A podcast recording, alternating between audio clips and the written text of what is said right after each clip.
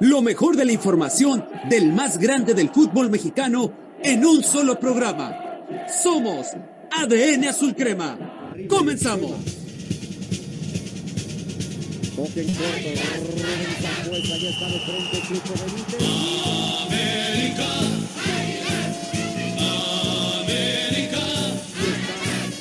Estoy contigo, oye mi corazón.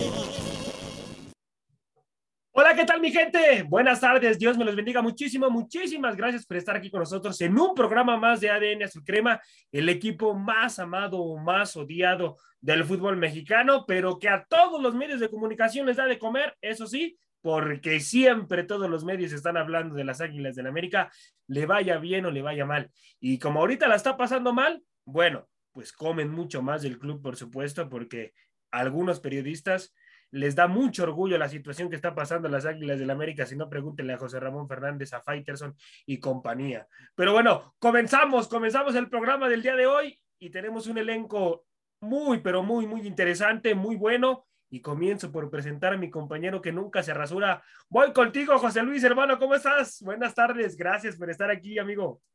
¿Qué tal, José Ramón? Un gusto estar contigo y mis compañeros en otra edición más de ADN, Azul Crema. Y se te olvidó decir algo y el equipo Sí. más malo del fútbol mexicano en el año Sí. 2022.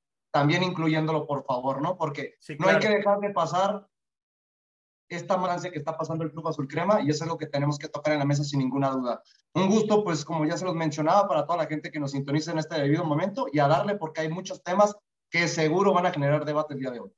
Así es, muchos, muchos temas, mi gente, que ya vamos a poner sobre la mesa, lo de la situación de Nicolás Larcamón, eh, que se dice que va a llegar a las Águilas del América, y bueno, entre varios, entre varios temas que tenemos el día de hoy. Voy contigo, teacher, ¿cómo estás? Buenas tardes, gracias por estar aquí, teacher. Estimado José Ramón, un gusto estar contigo, con José Luis Rubén y Rodrigo y con toda la gente que se conecta a través de la plataforma digital de Radio Gol. Muchísimas gracias por seguir este programa llamado ADN Azul Crema. Todos somos ADN Azul Crema, aunque vaya bien, aunque vaya mal, pero hoy tenemos que platicar de lo mal que le está yendo al club y que la verdad me da vergüenza, me da pena ajena ver este equipo. Un equipo sin alma, sin ideas, gris, eh, como si fuéramos un equipo chico, o sea, literalmente Yes. como un equipo chico. Y el clásico del fútbol mexicano se ha convertido en este momento en el clásico de la mediocridad del fútbol nacional. Entre que nosotros estamos mal y que Guadalajara fue más inoperante que nada, al momento de poder definir, porque nos pudieron haber ganado y sencillo, pero pues obviamente no metieron las que tuvieron. Eso ya no es culpa del América, pero lo que el América hizo fue jugar a no perder y eso no es el, el americanismo, José Ra. Pero ya platicaremos al respecto. Así es, voy contigo, Rubencito, ¿cómo estás? Buenas tardes, gracias por estar aquí, Rubencito. Hola José Ramón, ¿qué tal? Muy buenas tardes, gusto saludarlos a todos ustedes, jefe Delfino, José Luis, un abrazo, Rodrigo, ¿qué tal? Espero se encuentren muy bien y todos los radioescuchas que nos están sintonizando en este momento.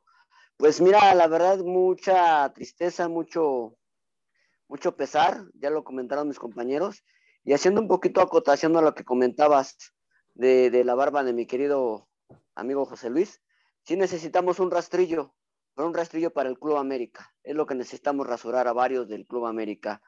Y bueno, en, la, en el partido contra el Guadalajara, una tristeza, una vergüenza, da pena ajena.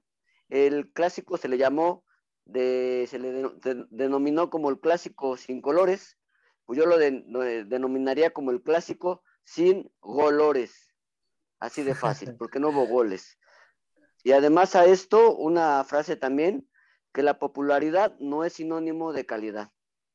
Así es, así es, así es. Muy, muy buena frase, mi queridísimo Rubén. Voy contigo, Rodrigo, hermano, ¿cómo estás? Buenas tardes, gracias por estar aquí.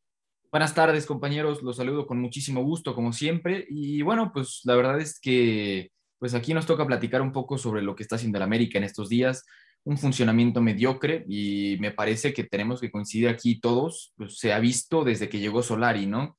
Ahorita ya no hablamos, no hablamos pues tanto de- del estratega argentino, pero la realidad es que desde su llegada en enero de 2021, pues el funcionamiento había sido muy pobre, muy malo, dejaba mucho que desear. La diferencia es que ahora los resultados no acompañan al equipo y es por lo que estamos hablando el día de hoy. Así que, bueno, pues lo iremos desarrollando conforme pasan los minutos del programa y un gusto como siempre aquí compartir el espacio, señores.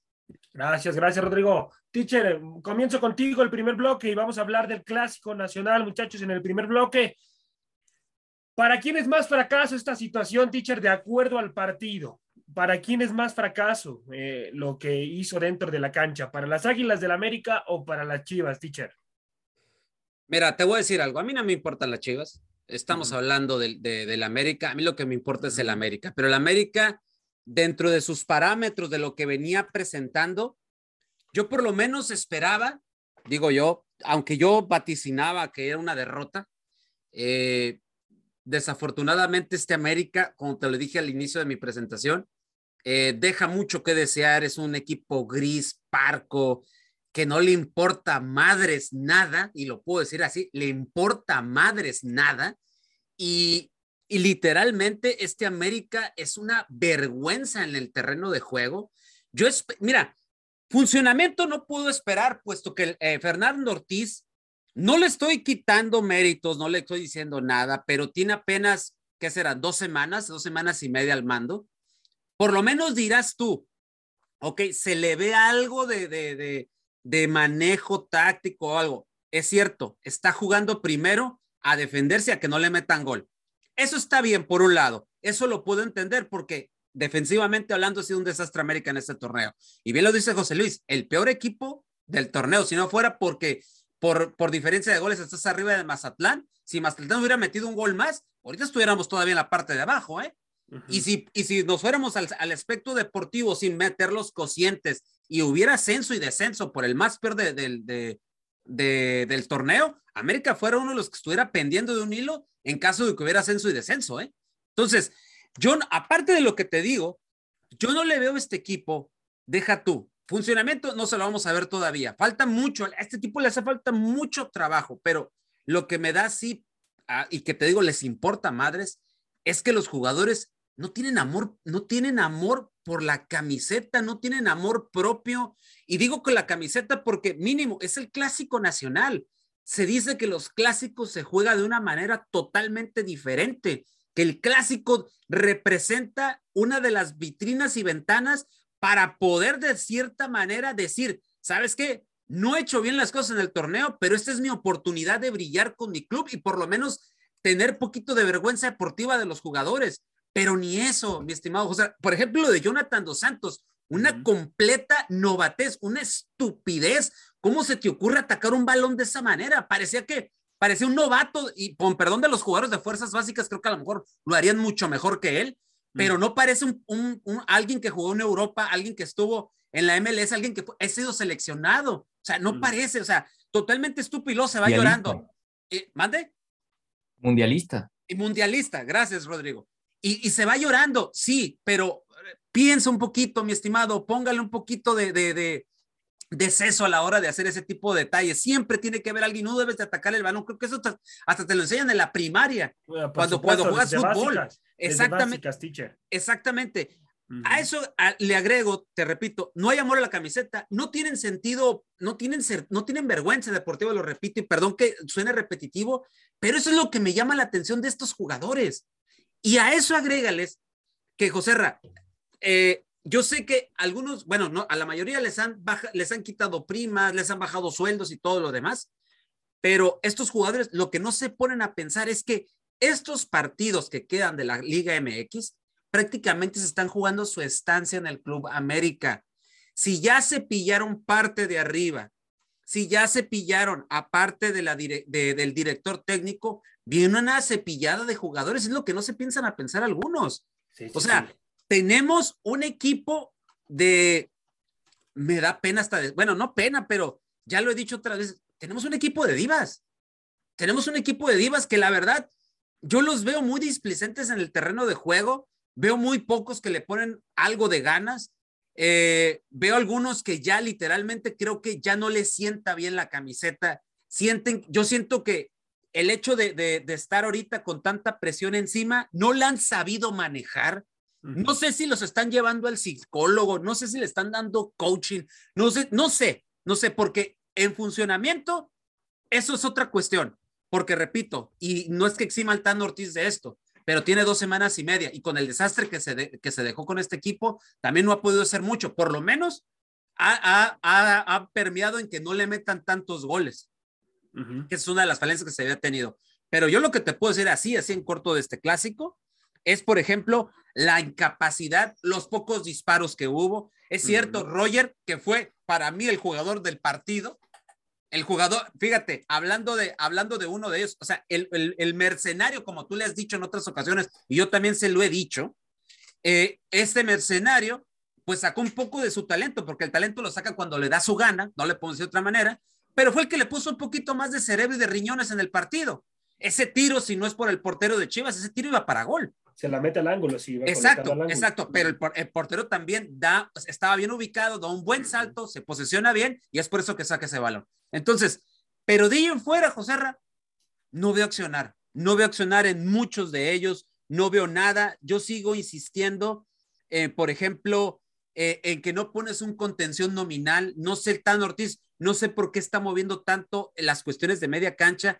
Debes de tener, para mí, este América ha adolecido de algo. No tienes fija una columna vertebral. No tiene una contención un, fija, así es. Y, el, y, el, y en un equipo debe de tener una columna vertebral ya, ya establecida. Uh -huh. Y el columna vertebral, que, bueno, o al fijo que tenías era Aquino, pues ya sabemos la historia, ¿no? Ya sabemos uh -huh. la historia. Y no ha regresado y va a regresar, se supone, ya en algunos partidos. Pero no va a estar en óptimas condiciones, José Ra. No. Yo siento que Aquino, yo mejor lo, lo descansaba y esperaba ver el siguiente torneo para venderlo, ¿eh? Porque eso de que se lesione a cada rato también no es redituable en América, ¿eh? A ver, Fischer, si lo quieres vender, tienes que darle minutos, porque si no, nadie lo va a querer. Tienes que darle minutos. Mira, si no... mira, mira, José Luis. O sea, yo entiendo eso, pero honestamente, hace, dale minutos. Ok, véndelo, véndelo barato, aunque sea, sácale algo. De lo que tú lo compraste, vende y saca algo. Es más la pérdida que te está generando el tenerlo ahí a lo que le vas a perder en venta. Pero, Ese es... pero yo te voy a hacer una pregunta y me gustaría que me la contestaras. Ok. Más jodido, más jodido le puede ir a la América jugando aquí, ¿no? No creo. No creo. No, no, yo tampoco creo, pero ya. Por eso te digo, dale minutos, que tenga continuidad, para que mínimo, a ver si vuelve a retomar ese fútbol que todos dicen que es muy bueno, que para mí no es un futbolista para las Águilas de la América. Ojo, pero, pero yo lo que, que entiendo. Ahí es cuando Europa va a volverse a fijar en él. Y tal vez ahí sí le puedes sacar mínimo la recuperación de lo que ingresaste o le metiste por un futbolista que realmente ha dejado mucho que deber desde su llegada al club. Ahora, pero, por ejemplo, Bruno Valdés, y perdón, uh -huh. compañeros, que les esté quitando también tiempo a ustedes para su análisis, pero Bruno Valdés es otro que yo siento que ya no debería de estar.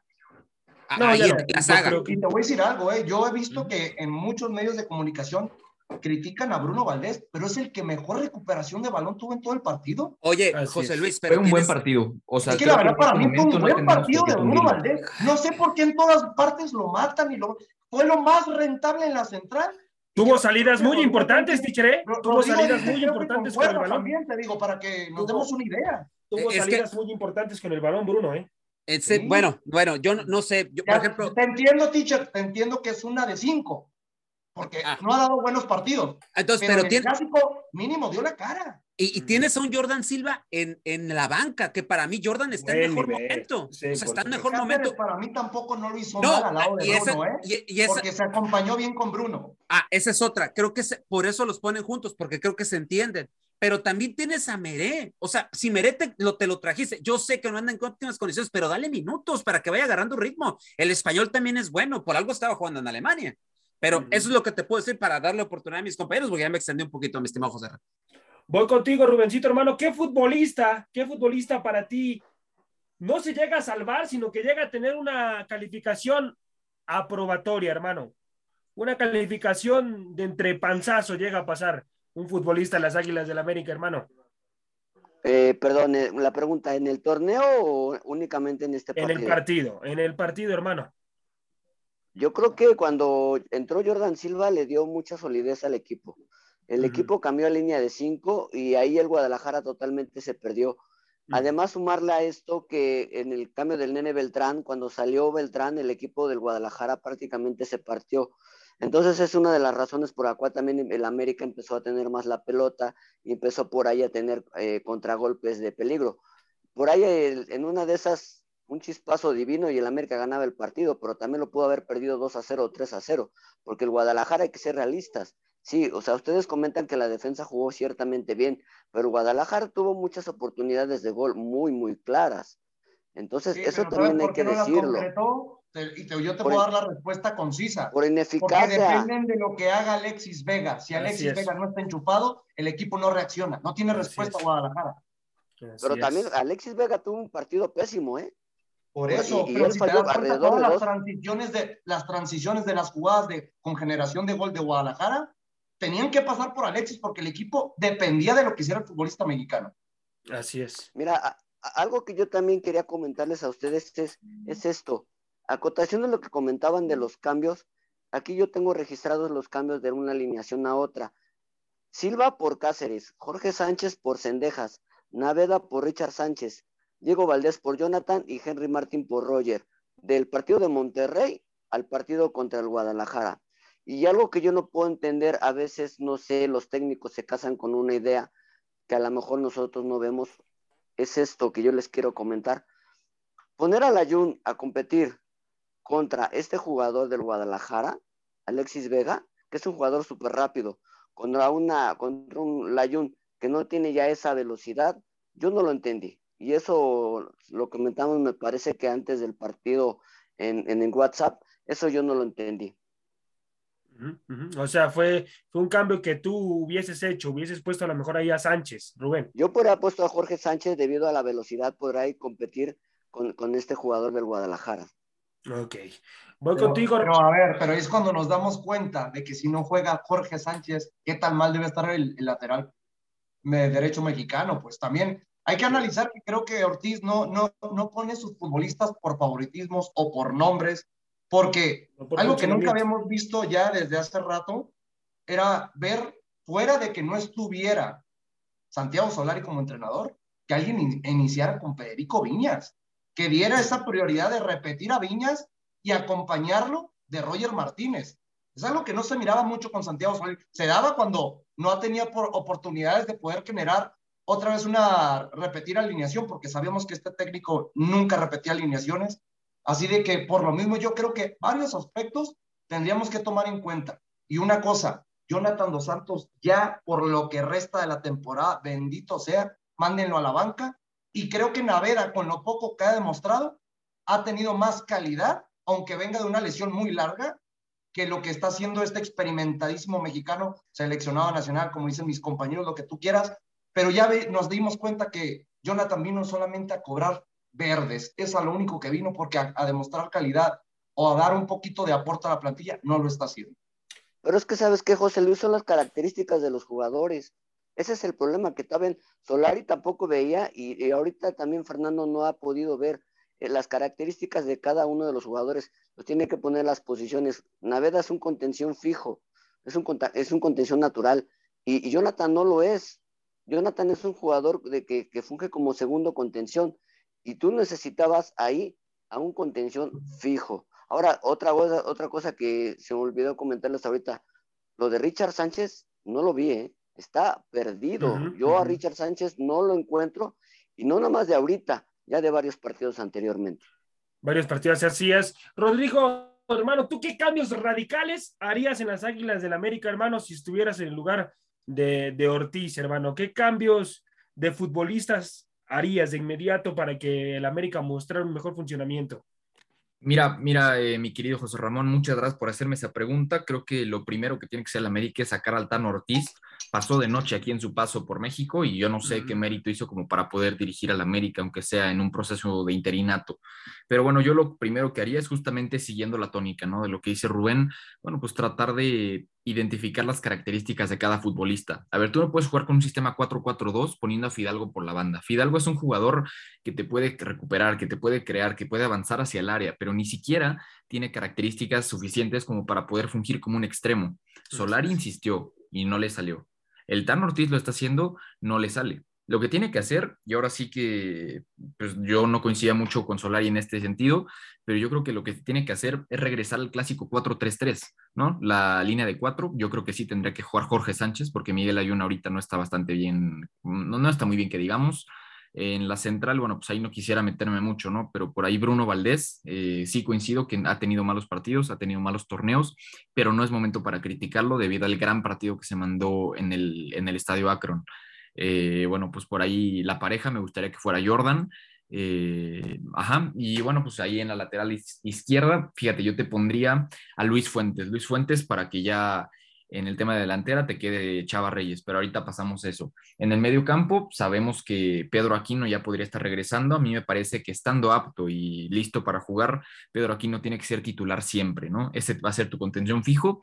Y los dos interiores, Fidalgo y Diego Valdés. Diego Valdés que viene de Santos, se esperaba muchísimo de este jugador chileno y a pesar de que no ha metido muchos goles, no ha metido, eh, bueno, ese punch que necesita el América, pues realmente no tiene malos números un gol, tres asistencias y bueno, el equipo ah, teniendo este, este desempeño para el perro, ¿no? Realmente Diego Valdés desde su trinchera, pero ha aportado pues más o menos al equipo y me parece que junto con Fidalgo deben ser la pareja interiores, ¿no? Porque son los más regulares y esa, digo, ¿no? Es mi, opinión.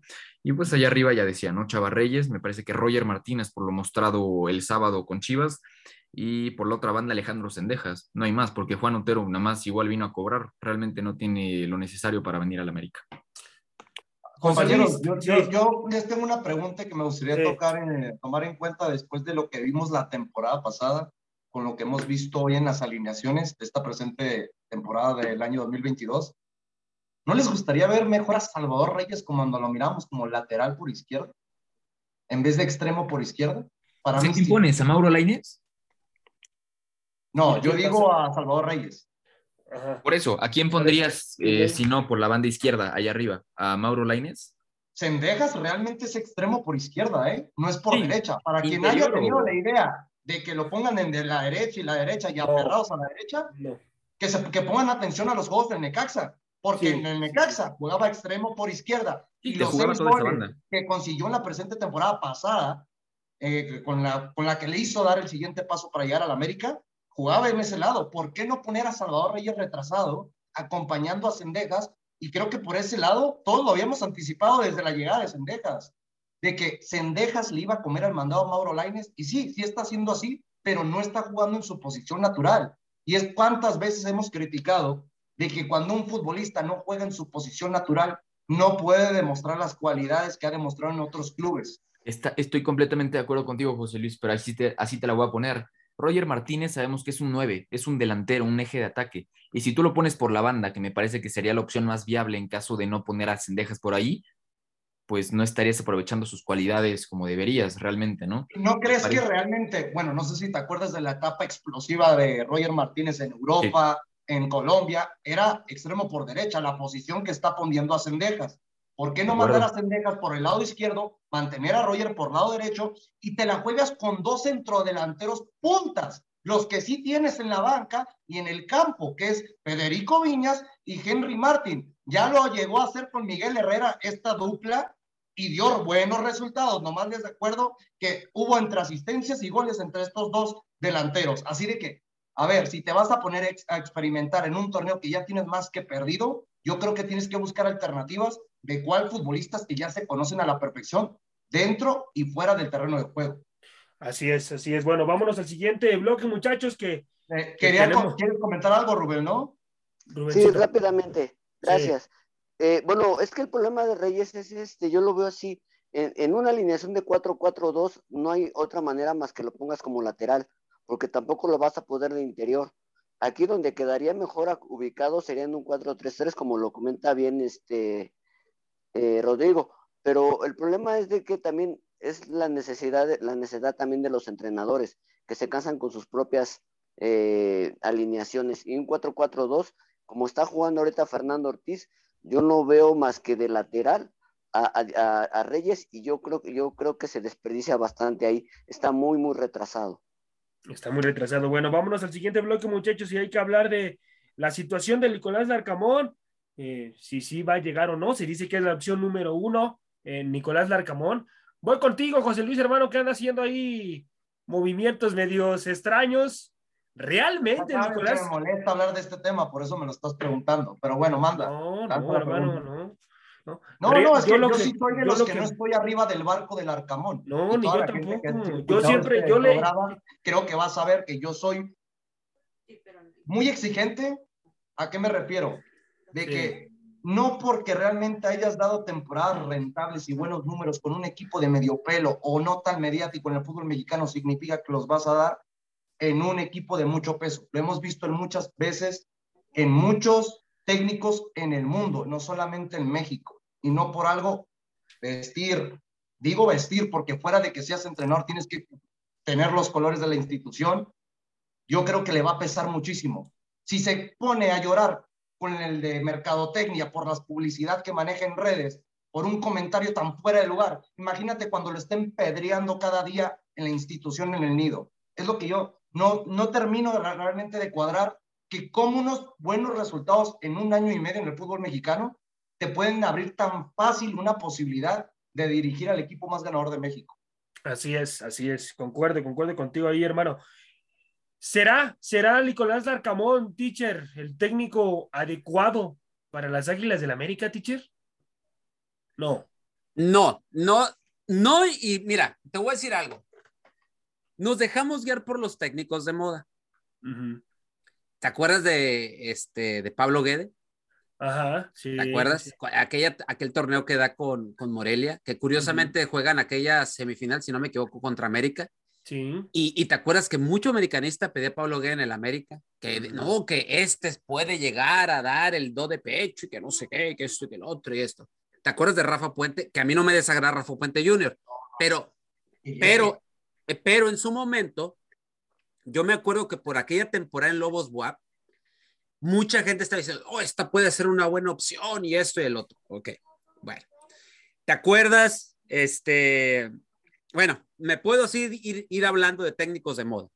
El otra vez, platicando con charla entre americanistas, amigos míos, decían, oye, Delfino, es que ya no es el de moda, ya está demostrando su valía, los ha metido, ya los metió dos semifinales y lo que tú dices. Sí, le dije, pero cuando levante el título del fútbol mexicano, hablamos. En ese momento, yo, me, yo cierro mi boquita y digo, adelante, me gusta ahora sí, porque ahí ya pruebas que si puedes con un equipo chico, que, porque, y perdón, y le mando un saludo a los poblanos, en lo que nos escucha ahí en la, en la ciudad de Puebla, pero es un equipo chico, no es un equipo grande, y discúlpeme, no tengo nada en contra de la franja. Me gusta cómo juega, y lo he dicho en la hora del taco. Me gusta cómo juega este Puebla, me gusta la sangre que le mete el equipo, pero es un equipo que no tiene nada que perder, pero mucho que ganar. Y de eso se está basando el Arcamón en su filosofía de trabajo. Ahora, vuelvo y repito, es el de moda, es el de moda. Volvemos. ¿Quieres un técnico que para mí no es moda, pero yo he visto que han dado haciendo buenos trabajos a donde llega? El señor está dirigiendo a Perú y es muy probable que a lo mejor no vaya al Mundial y se llama Ricardo Gareca.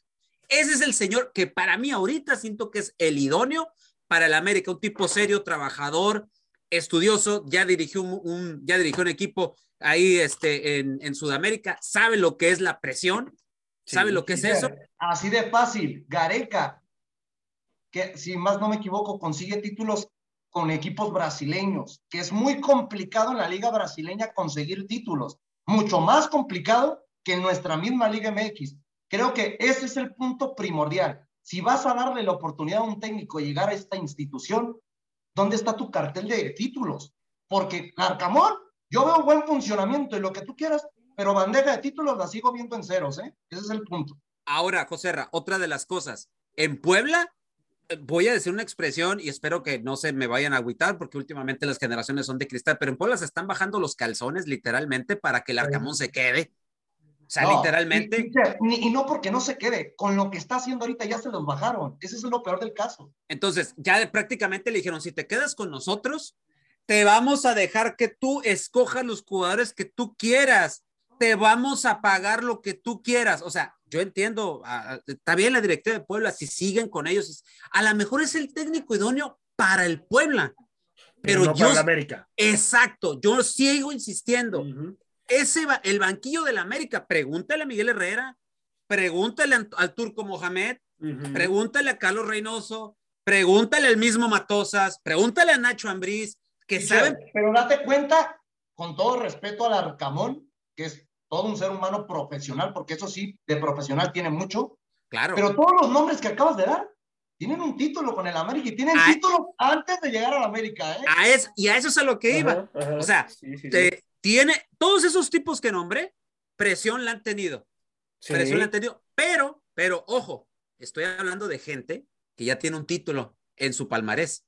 Y, y dije uno, por ejemplo, Matosas, bicampeón Con León. con el León. O sea, tenía más que argumentos para llegar. Que pasaran otras cosas, es otro, es otro rollo. Entonces, yo te vi, pero el Arcamón, el Arcamón nada más porque ahorita es el, vuelvo y repito, nos compramos la moda. Acuérdate, Joserra, en algún momento hasta el Arcamón, en este momento que le ha estado yendo al, al, al Tata Martino, le está yendo mal, los misma gente empezó a decir que el Arcamón puede ser el idóneo para tomar la selección mexicana. Por eso les digo, o sea, no nos dejemos guiar por la moda. O sea, hay que analizar. Y ahora otra cosa, tan bajo ha caído la América para con torneos, con puntos, con sangre, se merezcan llegar a la América. Volvemos, bajamos el estándar de calidad que tenía para, para que alguien llegara al banquillo o, a los, o, o como jugador a la institución del equipo más ganador del fútbol mexicano. Así es, así es. Voy contigo, Rodrigo, hermano. Dame, por favor, tres técnicos que merezcan llegar a las Águilas del América, hermano, de acuerdo a lo que hayan hecho con anteriores equipos. Híjole, es que te puedo dar tres, pero realmente mi favorito ya tiene equipo y está en Arabia Saudita. Se llama Robert Dante Siboldi. El América se tardó muchísimo. Y bueno, no sabemos lo que hizo con Cruz Azul. No es campeón, por ahí pues no estaría cumpliendo el estándar que, que buscan mis compañeros de haber campeonado con la presión, lo que queramos. Pero pues realmente es un técnico que demostró su valía en, eh, pues, con el equipo de Cruz Azul, ¿no? un equipo muy mediático dentro del escenario del fútbol mexicano. Me gustó mucho cómo jugaba su equipo porque, bueno, le he repetido en varios programas ya, van varias emisiones que comento las virtudes de este técnico y es que realmente su equipo no, no, no tenía un esquema, un, un, estilo de juego ratonero, al contrario, sino que iba por los goles, iba por el partido, realmente le apostaba a pues, meter más goles que el rival, ¿no? Y eso fue lo que lo llevó a la instancia de semifinales hasta que terminó perdiendo con Pumas en esa desastrosa noche que, bueno, pues eh, protagonizaron en C1, ¿no? Pero realmente me gusta mucho el perfil de Robert Dante Siboldi, la directiva se, se tardó mucho y bueno, ¿no? Es historia. Otro nombre, y ojo, aquí me van a tundir todos, pero creo que Juan Carlos Osorio es algo, que, bueno, un, un nombre que sonaba, ¿no? Creo que no, no me gustaría verlo en el América, sonaba mucho y por eso lo quiero comentar y es que, bueno, pues el entorno en el cual se desempeñaba, ¿no? Sabemos que la prensa en México es muy, muy agresiva en el tema de los entrenadores de selección mexicana, y bueno, pues lo, lo vimos cómo llegó y luego cómo salió todo canoso, ¿no? Y lo digo con todo respeto, pero realmente nos sale toda la presión que, Sí, sí, que sí. se vive aquí en México y sobre todo al dirigir a, a la selección, ¿no? Que bueno, está en boca de todos y, y bueno, no- tal vez no todos los días como sería el América, pero sí siempre que había fecha FIFA o algo en juego. ¿No? Por ahí Juan Carlos Osorio era el, el tema que quería tocar. Y luego, bueno, pues el turco Mohamed, me gustaría que, que la directiva lo hubiera tomado en cuenta en su momento. Ahorita sabemos que está triunfando en Brasil, sabemos que es muy difícil ganar títulos allá y precisamente ya lo ha hecho con su equipo, el Atlético de Mineiro. Entonces, son tres técnicos que me parece que tenían un perfil, si no completamente eh, alineado a lo que quiere el América, bueno, pues que podrían hacer un buen papel por la experiencia y, bueno, pues todo, todo el perfil que manejan. Vamos a ver, vamos a ver qué es lo que pasa eh, con las Águilas del América, qué técnico llega, cuál es el técnico adecuado para conducir a este equipo. Eh, Rubencito, dame por favor tú tres técnicos que sea que tú digas, estos son mis gallos, estos son los que pongo yo sobre la mesa para dirigir a las Águilas del América. Con que no vayamos con Memo Vázquez, todo bien, Rubén. No, no, no, para nada. Pues no, eso no lo tengo ni Oye, pero mente, Memo tiene mejor cartel aunque no haya ganado ningún título. Que el mismo, ¿eh? Yo nomás les doy el dato. Que el mismo Arcabón. Dos finales Memo Vázquez y estuvo Sí. nada de ganarlas. Así de que yo, la verdad, sí me subiría al barco de Memo Vázquez por encima del Arcamón. Yo no, es el Pero no las ganó. Ah, pero no las ganó. Pues yo- pero, no las pero ya llegó, estimado. Perdón, eso pero- no Bueno, pero también es que es Pues- diferente, no puedes hecho. comparar un equipo con otro. Perdón, pero yo pongo a Memo por encima de Juan Carlos Osorio. Yo a Juan Carlos Osorio, que le vaya bien en donde que, que no, No, se acerque al radar americanista. mismo el Arcamón. También por encima del No. Arcamón, fácil. No, no, no, no. Es que también, mira, eh, Memo Vázquez dirigió a Pumas, dirigió a Cruz Azul, equipos grandes, equipos que se les invierte dinero. Y en lo que está hecho ahorita eh, el, Ar- el Arcamón, un saludo a Angelito, que es el Arcaboy de Radio Gol, que nos está escuchando. Jota, Eh. Bueno. Ahorita, ahorita está extasiado porque estamos hablando del Arcamón, ¿eh? Le mandamos un saludo a. Angelito. Y, otra la- cosa, ¿eh? la. Decimos Memo Vázquez, discúlpame, Rubén. Memo Vázquez ya fue campeón del fútbol mexicano, ¿eh? Nomás el dato también. Inclúyenlo en la lista de los campeones, nomás ahí. No, no, yo creo que no tiene el perfil, pero bueno. Y qué Eh, ojo, eh, creo- Pedro Rubén, te tengo que interrumpir aquí. Sí, adelante. Mira, o sea, yo digo Memo Vázquez no me gustaría por el tema de que pues ya sería reciclar técnicos, ¿no? Y yo estoy completamente en contra pues de esta práctica que hacen el fútbol mexicano, no tanto en contra del perfil, ¿no? Porque sabemos que la final de 2013 pues no es que la haya ganado el Piojo, sino que fue una casualidad ahí en, en el área de Cruz Azul, que Alejandro Castro la terminó empujando a la portería, si no estaríamos hablando de otro título de Memo Vázquez. Pero es que ese es el problema del hubiera, y ese es el problema también de algunos entrenadores. Es que si hubiera entrado, es que si no hubiera pegado en el poste, ya hubiera sido campeón. Pues es que las cosas se están y yo creo que ya están definidas y ya se dieron y yo creo que ya es, eh, para mí ese, es- este personaje la verdad no. Pero bueno, regresando a tu pregunta, José Ramón, yo creo que el primero, el primero, ahorita sería Alfredo Tena, porque acaba de regresar de la maestría, conoce la institución, eh, y, lo hemos, y lo hemos comentado incluso aquí en, en varios programas de Radio Gol, incluso hoy, hoy en un programa de, de, de Fox Sports Radio mencionó eso, le hicieron la pregunta que si él, él dirigirá nuevamente al América y él dijo que sí, totalmente él lo volvería a dirigir, ¿no? Es una persona que conoce la institución, las fuerzas básicas, que desafortunadamente fue despedido de una forma grosera, diría yo, por meter a un español que simplemente no camina. En fuerzas básicas. El segundo, ya está, ya está desafortunadamente en Pachuca y creo que Almada es uno, es un, es un entrenador que a mí me gusta mucho, está haciendo jugar muy bien al Pachuca, en un equipo muy compacto, un equipo que ataca y defiende muy bien y creo que esa es mi segunda opción. Desafortunadamente, pues ya está trabajando, ¿no?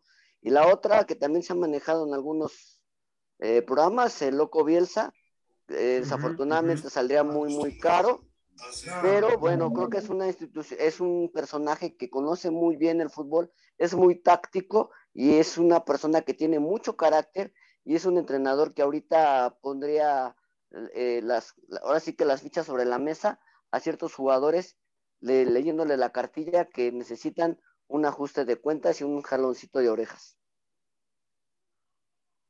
Un ajuste de cuentas, dice ahí mi queridísimo Rubén. ¿Realmente el loco Bielsa, eh, José Luis, sería técnico idóneo para las Águilas del América en este momento, hermano?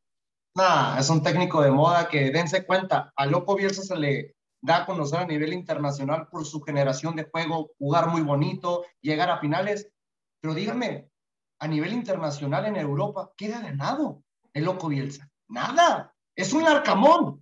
Métanlo a la lista del arcamón, porque sí, te juega estupendo, te juega de la manera que tú quieras, pero díganme en cuestión de títulos, para que vean, hasta Memo Vázquez tiene un título de Liga MX que no tiene el mismo Bielsa. Así nos damos una idea. Ni Nada las le- copas sabe ganar. Nada más le- copas. Recuerdo que el Loco Bielsa ya dijo América, ¿eh?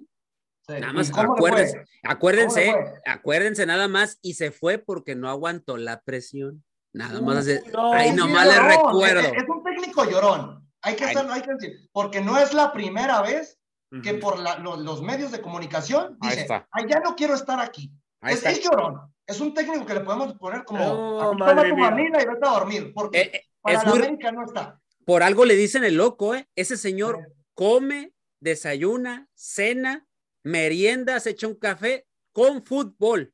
Y no lo, y no lo molestes cuando está viendo ese tipo de cosas. No le gustan las entrevistas, no les gusta las conferencias de prensa. Es muy apático. eh, es, tiene un trato con el jugador. a- a- tenemos un equipo de divas. Este, este es, es, es contra divas, ¿eh? Este también es sus, sus ideas y se casa con ellas. Y el que no le guste, adiós. O sea, Bielsa tiene una manera muy particular de dirigir. Eso sí, puedo reconocer algo el señor Bielsa. Ha hecho escuela. Hay varios técnicos de la escuela de él. Así como tenemos aquí a la Volpe en México, que varios salieron de la escuela de la Volpista, Bielsa también tiene su escuelita, ¿eh? Así nada más. No, y, y- y Rodrigo lo puede saber a la perfección, que también sigue mucho el fútbol europeo. No sé si te acuerdas, Rodrigo, que en el año 2015-2016 llega a firmar con la Lazio y dijeron, no, es que la Lazio la va a hacer volar. Ni siquiera un partido oficial pudo dirigir. ¿Por qué? Porque no le gustaron los modos de la directiva y dijo, yo, yo eh, firmo mi renuncia sin todavía haber tenido la oportunidad de un partido amistoso. Te la dejo así, no duró 72 horas. ¿Sí? Para que nos demos una idea de lo, la mentalidad tan loca por algo como le dice el teacher que le dicen el loco Bielsa, pero realmente, ¿qué garantías te da un técnico como el loco Bielsa que ni siquiera se puede comprometer un equipo? No, claro, no falta de compromiso, hermano. No debe de estar nunca en el fútbol profesional. Ojo, y lo que cobra, ¿eh? Cobra, no cobra 10 pesos, ¿eh? Cobra sí. bastantito. Sí, definitivamente. Bueno, mi gente, vámonos al siguiente bloque y es que vamos a, a, poner aquí la situación de lo que dijo Antonio Carlos Santos en, en el Salón de la Fama eh, cuando estuvo con, con, Pachuca. Habló sobre las Águilas del la América y su actualidad. Vaya, vaya que le pegó con todo a las Águilas del la América Antonio Carlos Santos. Lo dejamos aquí, mi gente, con, con lo sucedido, con lo que comentó. No es lo que el equipo está acostumbrado. Hace una, temporada pasada fueron super líder y hoy es super líder de abajo para arriba. Entonces es, es, una humillación para todos los aficionados, para todos aquellos que representamos el americanismo. Pero es más triste ver que no se tomen medidas serias, no se tomen eh, decisiones favorables para el equipo, para la afición, para todos aquellos que fuimos y representamos también el equipo. Y mientras sigamos dejando que eso pase, las humillaciones seguirán pasando. ¿Por qué? Porque los futbolistas son responsables por todo lo que está pasando. Porque se los contratan para responder a la afición, se los contratan para que ellos sean el representante del Club América. Y si ellos no representan al Club América y pasan de risa y risa, como vemos a veces en las redes sociales, eso no sirve. Entonces, nos falta que se vuelva otra vez a, a, a ¿cómo se dice? A, a revivir a don Emilio Vilmo Ascarga, que vuelvan a hacer para poderle pegarle como nos pegaban nosotros. Si no tuviera resultados, de regreso a Brasil, papá. Así que era así como nos trataban. Y los futbolistas de hoy, pues están muy tranquilos, sin problemas, con recibe todo el mes, pero nosotros no. Nosotros teníamos multas, teníamos rebajas de salario, nosotros teníamos, si no respondiera, nosotros teníamos castigos severos y hoy pues los tratan como unas, unas babies. Así que eso es lo que tengo que decir de la América. Bueno, esto, estas son las palabras de Antonio Carlos Santos, un, un realmente una leyenda americanista, una voz autorizada y voy contigo, mi queridísimo José Luis, hermano. ¿En qué lugar ponemos a Antonio Carlos Santos en la situación de leyenda americanista, hermano? ¿En qué lugar lo pones tú? Una pregunta muy complicada, porque sin ninguna duda, por cuestión de títulos, el maestro Carlos Reynoso es el número uno. Pero el número dos, yo creo que puede estar peleando ese segundo lugar, ¿eh? Pero es que también aunque no hayan ganado tantos títulos, a mí me tocó otra etapa de ídolo americanista que yo creo que puede llegar a competir con todo respeto con Cuauhtémoc Blanco. Para mí Cuauhtémoc Blanco, fuera de que no ganó mucho, ganó un título de liga, una CONCACAF Liga de Campeones, si más no me equivoco, fuera de ahí, la verdad Cuauhtémoc Blanco demostró tener un carácter y fuera y dentro del terreno de juego, cosa que, eh, que Carlos Santos demostraba mucho talento en el terreno de juego, pero pierde muy fácil la cabeza afuera porque siempre hemos visto que critica mucho a la América, que siempre está juzgando el más paso. Yo quisiera que en algún momento en la vida, cualquier institución que llegue a estar en esta, eh, bueno, cualquier directiva que llegue a estar en esta institución de la América, me gustaría que le diera la oportunidad, porque es muy bueno para criticar, pero a mí me gustaría que realmente también diera resultados, ¿eh? Porque cada vez que Carlos Santos habla de la América en los últimos años, ¿para qué es? para criticarlo de forma para juzgar, de, de, una manera para muy juzgar el trabajo Sí. hasta el mismo Miguel Herrera que te conseguía Sí, títulos también, lo también. venía criticando es que Mm. esta no es la identidad de la América entonces a ver qué es lo que le interesa a la gente los títulos son una identidad las dos cosas pero por encima de todo siempre se van a buscar los títulos y aquí es cuando yo creo que te digo, eh, se queda como compitiendo en ese segundo lugar. Digo, hay otros futbolistas como el ruso Brailovsky, que para mí también fue otro futbolista espectacular, pero creo que esa, lo de Carlos Santos está, sí está un poquito por encima. Yo creo que por algo lo pongo a competir por ese segundo lugar con el señor Cuauhtémoc Blanco. Mi queridísimo Rodrigo, hermano, ¿qué opinas de las palabras de Antonio Carlos Santos, hermano? Pues creo que están bastante apegadas a la realidad, ¿no? Sabemos que ahorita el Club América se acaba de deshacer de un síntoma que se llama Santiago Solari, pero realmente se quedó con la enfermedad, que es la directiva de Santiago Baños, ¿no? Eh, bueno, pues lo que caracteriza esta gestión, bueno, pues es básicamente la falta de autocrítica, eh, pues la, la, poca respuesta, ¿no? Ante los malos tiempos del club, los fichajes, la verdad es que son bastante malos y bueno, pues no, impera un, un tiempo de austeridad en el club, aunque me parece que es bastante, eh, pues, injustificado, ¿no? Creo que eso es lo que alcanzo a percibir en el discurso de Antonio Carlos Santos. Sabemos que es una voz autorizada, aunque ya como bien dicen mis compañeros, a veces pues, se le va un poco la mano, ¿no? En cuanto a sus críticas y pues sí, justamente haciendo alusión a lo de Miguel Herrera, ¿no? Eh, pero sí, me parece que es la triste realidad del club y bueno, pues si lo dice una leyenda, ojo, hay que siempre estar canalizando los comentarios, pues bueno, por algo será. Así es. Rubén, ¿qué opinas? ¿Qué opinas de las palabras de Antonio Carlos Santos, hermano? Eh, bueno, Antonio Carlos Santos siempre ha sido muy crítico, como lo comentan mis compañeros, pero no sé, él, pide una oportunidad en el América, pero no tiene la preparación para eso. Él pide ser técnico, pero no tiene también la preparación para hacerlo. Entonces a mí me gustaría que él se esforzara y que de alguna manera en algún momento se le diera la oportunidad, como lo dice José Luis, para que también no es lo mismo eh, eh, gritar de afuera hacia adentro que estar adentro, ¿no? Entonces yo me quedo con algunas frases que él, él, él dejó en, en, esta entrevista que le hicieron. Eh, pelear de arriba hacia abajo o de abajo hacia arriba. O sea, antes estaba arriba, ahora está totalmente abajo, ¿no? De esquina a esquina prácticamente. Decisiones, malas decisiones que se han hecho en el club, es algo que también comentó. Algo que también me quedó muy, muy marcado es humillaciones. Esas humillaciones que tanto el equipo como la directiva, como los mismos aficionados en esta temporada hemos sentido burlas de todos los medios, de los mismos aficionados, que son contrarios a nuestros equipos, incluso de nosotros mismos. De la verdad es una humillación terrible lo que hemos sentido en, este, en esta temporada.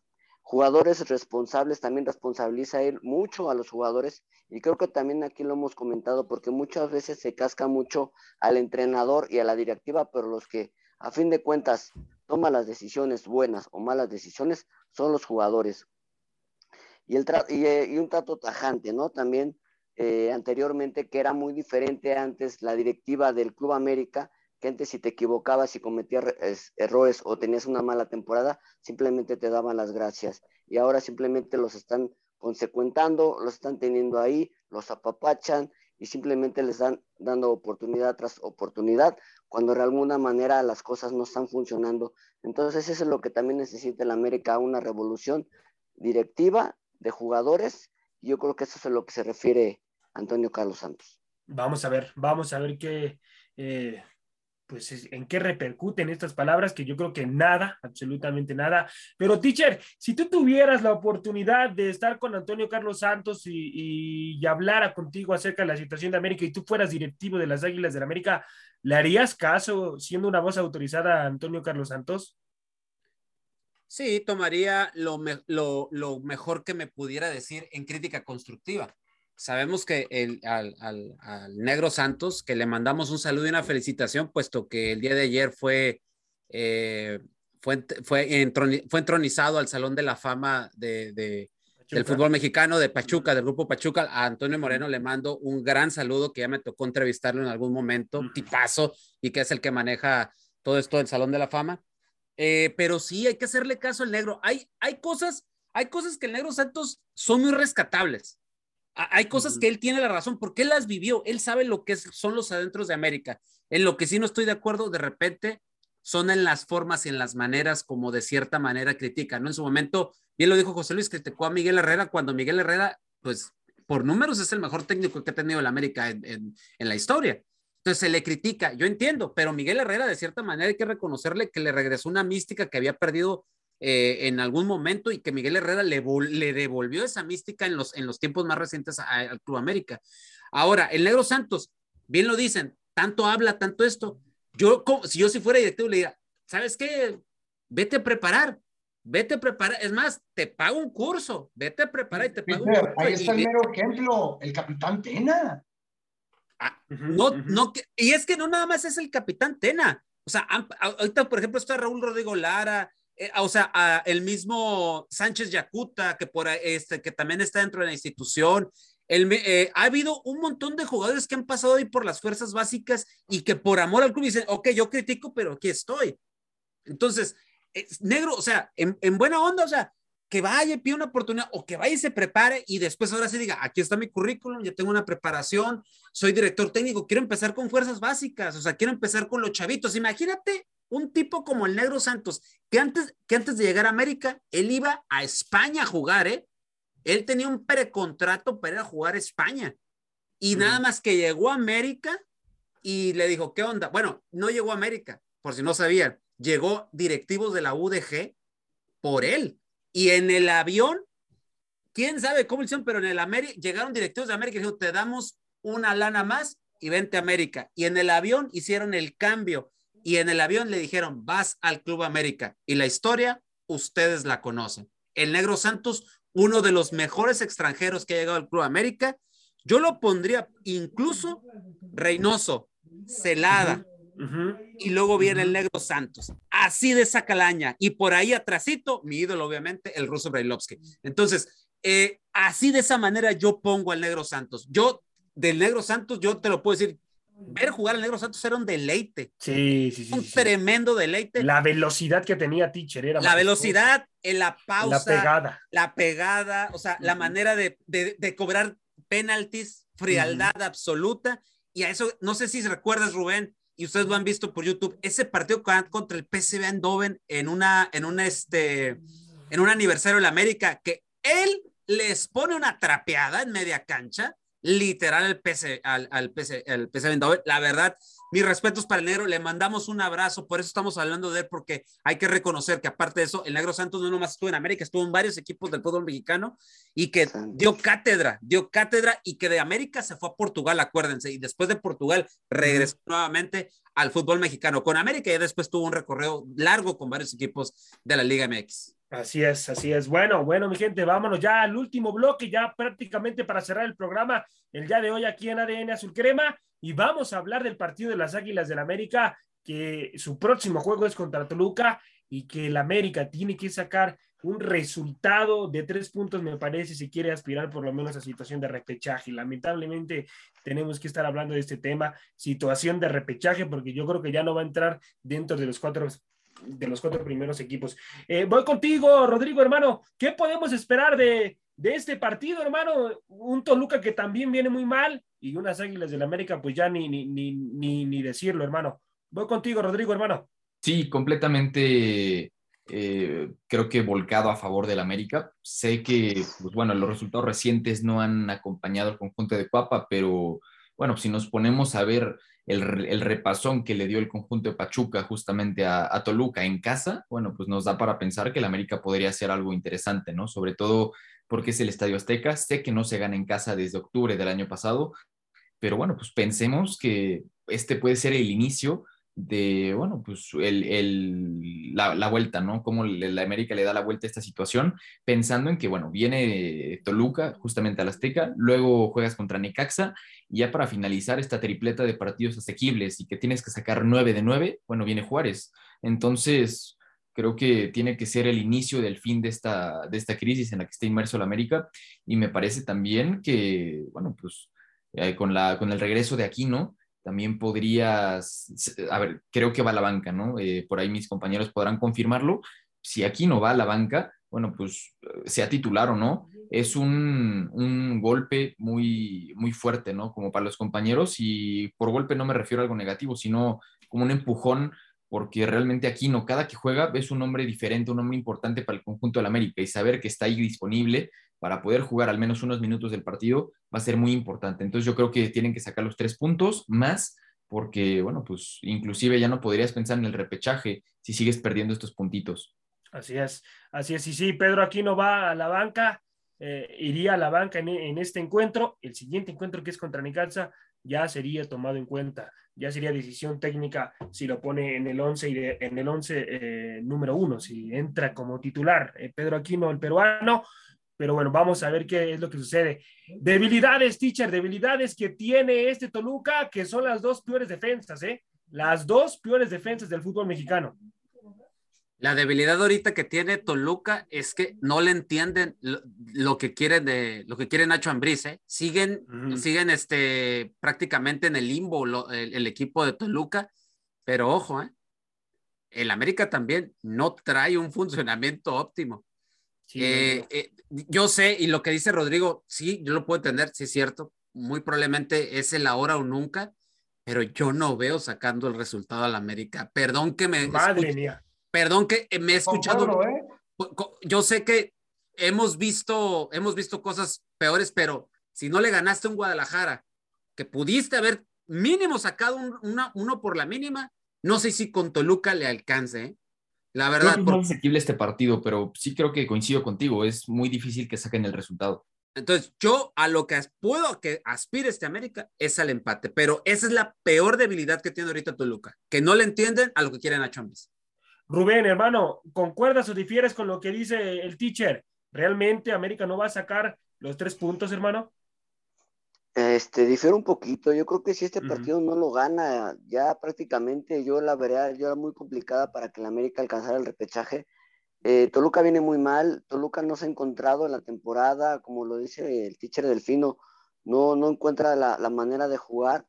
Entonces, yo creo que el América no va a ser un partido fácil para el Club América, va a ser un partido, yo lo veo muy, muy parejo, por eso yo creo que sí, el América debe de, de, de, imponerse un poquito más en el Estadio Azteca. Sabemos que le ha costado mucho trabajo en el América, no ha ganado ningún partido en el Estadio Azteca, que era la, la fortaleza en, en torneos anteriores.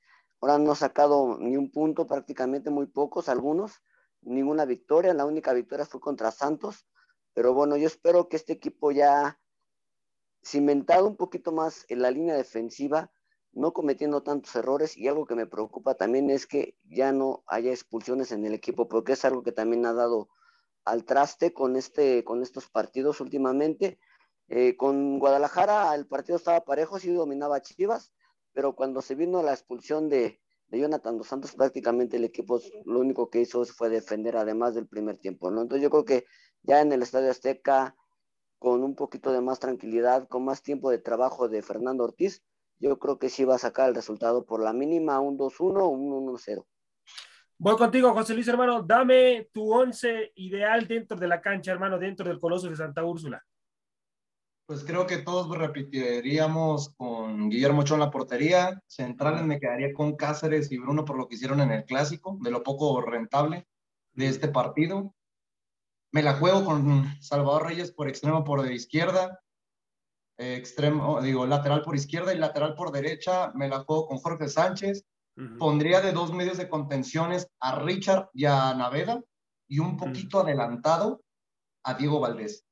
Y como centrodelanteros pondría a Federico Viñas por lado derecho, a Roger Martínez y por lado izquierdo a Cendejas. Yo creo que si vas a querer ganar un partido, tienes que salir a proponer ya desde el primer minuto. Y les doy un dato que a los Larcaboys, como mi compañero Angelito, que pues no se, no, no se pudo presentar el día de hoy, el América llega, lleva el mismo tiempo que el Puebla, pero a lo viceversa. ¿A qué me refiero? Desde que el Puebla, estamos hablando del, del 23 de octubre del 21, el América no sabe lo que es ganar en casa, cosa que con Larcamón no pierde desde esa bendita fecha en el fútbol mexicano, jugando. Madre mía. Madre mía, bueno, qué buen dato, qué buen dato acaba de dar José Luis, mi gente. Eh, por favor, muchachos, su resultado ya para cerrar prácticamente el programa. Teacher, rapidísimo su resultado, por favor. 1-1. 1-1. José Luis, tu resultado, hermano. Creo que el América sí lo gana, 2 a 1. Ojalá. Ok, Rubén, tu resultado, hermano. Coincido 2 a 1. 2 a 1. Ah, Rodrigo, tu resultado, hermano. 1-0 América. 1 a 0. Bueno, yo voy con las Águilas del América, creo que lo gana un gol por cero. Estoy con Rodrigo Qué también. raro, qué raro Bueno. que vayas con el América, hermano. Bueno, mi gente, esto ha sido todo el día de hoy aquí en ADN Azul Crema. Muchísimas gracias. Hasta la próxima. Nos vemos la siguiente semana, mi gente, con más temas sobre las águilas. Vámonos, teacher. Ya estás bien informado de la actualidad del más grande del fútbol mexicano. Somos ADN Azul Crema. Hasta la próxima.